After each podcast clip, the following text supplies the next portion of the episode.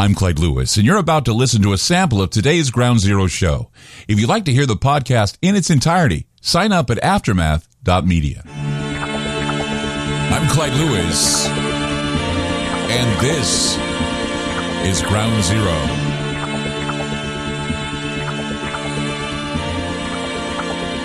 The numbers to call tonight 503 225 0860 or 866 536 7469. So, uh, it's a Thursday. Keep feeling like it's a Friday, but it's a Thursday. We're still holding on to Thursday, right? Everything's Blur's Day to me. I wake up, I do my work, I wake up, I do my work. But one thing that happened Wednesday morning, for me it was Wednesday morning, for everybody else it was probably afternoon. But about 11:20 a.m., actually roughly 11:18 a.m. Wednesday morning, as announced, my phone loudly sent me that disturbing emergency tone, telling me that they were testing the wireless alert system, the emergency broadcast system. And the thing is, it wasn't just one tone; it was like four or five of them, just me, me, me, me, me, me. It just, oh my god, it was obnoxious. It was obnoxious. It was, it was jarring. It was annoying. I mean, and, and even though I was aware it was coming, I just I didn't even think about it. It's not like I was thinking, okay, I'm counting down, counting down. Count- no, no, no, no. And the reason why is because, well, I just knew it was just going to be a tone, but it still jarred me. It still, you know, gave me a little bit of a jolt here. And then, of course, getting a lot of emails and a lot of uh, joking tweets and and uh, messages saying that uh, I'm wondering if my friends and neighbors are having a ravenous craving for brains because you know the only thing I can think of is that intel agencies wanting to spin a conspiracy theory. We're spreading this crazy conspiracy theory. The signal would somehow trigger mental fragments in the bloodstream from the vaccine and trigger people to becoming zombies. And people were believing this. Some people were believing that the rapture was going to happen. You know, the beep would happen. We'd all go up to God. I don't know. I mean, I mean, it's it's just annoying. This stuff is. I mean, because because it actually takes the wind, I think, out of what tests actually mean. The convergence of multiple red alert warnings, all staring at us in the face, all pointing to a a, a major event. Yeah, I mean, that's what they're for, right? I mean, they're all acclimating us and all pointing to a major event of some type in the not too distant future.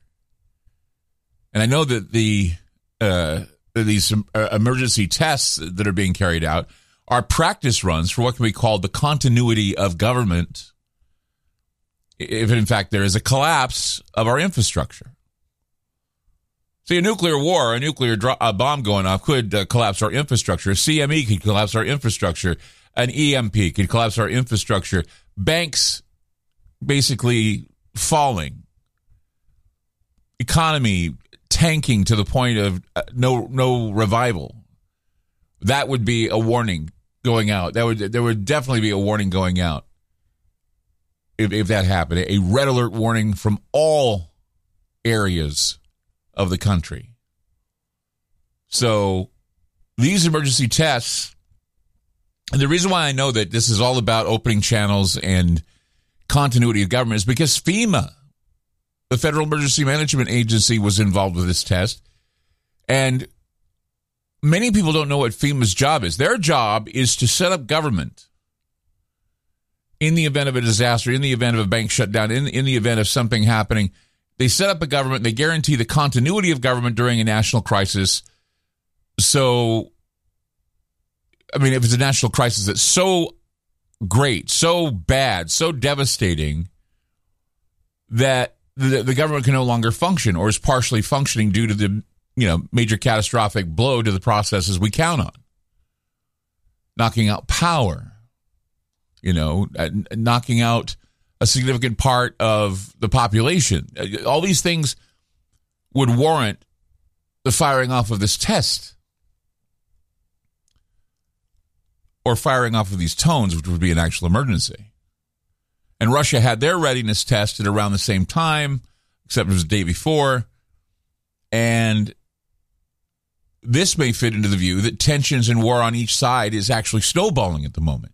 The U.S. and Russian governments get to fearmonger their own publics to maintain their positions of privilege and control. The threat of the United States and Russia clashing regarding Ukraine are highly functional in memory, especially the idea of memory holding. That's what the news does is they first tell you, hey, be on the lookout. We may go to war with them.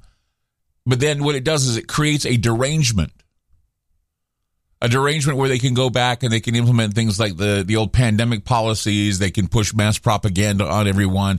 I mean, we're definitely seeing that we are a country, that we as a country are in a state of emergency where our leaders have a seeming, a seemingly overriding desire to escape or to at least negate constitutional norms standard discourse and democratic processes. They're doing it fine even without the tones and the, and the scariness. I mean, they're already trying to whittle away the middle class. The government seems to be preparing for something they know is going to happen. There, uh, there, there's going to be a great taking of rights. There's going to be a great taking of liberty and wealth. That's what I mean. They're, they're, they're, they're whittling away the middle class. They're taking away our rights. We have high inflation. The world is nudging the United States with threats about dropping the dollar. And of course, there are people out there that are skeptical, believing that the dollar will always hold strong, even though we're seeing more inflation. And they say it was 7%. Now, I don't know. I don't think it's 7%. I think there's more. I think there's more here. I mean, if you were to compare the prices of food to what they were like, you know, six, seven months ago, we're, we're in a world of hurt right now. We are hemorrhaging money during a, a war economy and, and the reason why is because the money that we're hemorrhaging is going to Ukraine. So it's obvious that America is in trouble, and we do not need to be handing Ukraine tens of billions of dollars from American taxpayers for a war that doesn't even, I mean, it's not our war. When are we going to admit that this is not our war and that the leadership we have is basically screwing us? Literally. So wonder no one steps up to the plate and says stop. I'm sure there are a few that have. I don't hear them as loud as I hear the other ones that are sitting there kissing the, the royal red butt of you know who, Dark Brandon. I don't like it.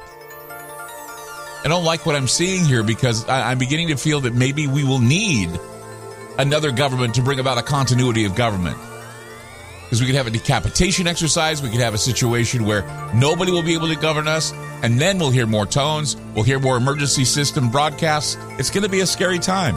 503 225 0860 or 866 536 7469. Back with more Ground Zero. Don't go away.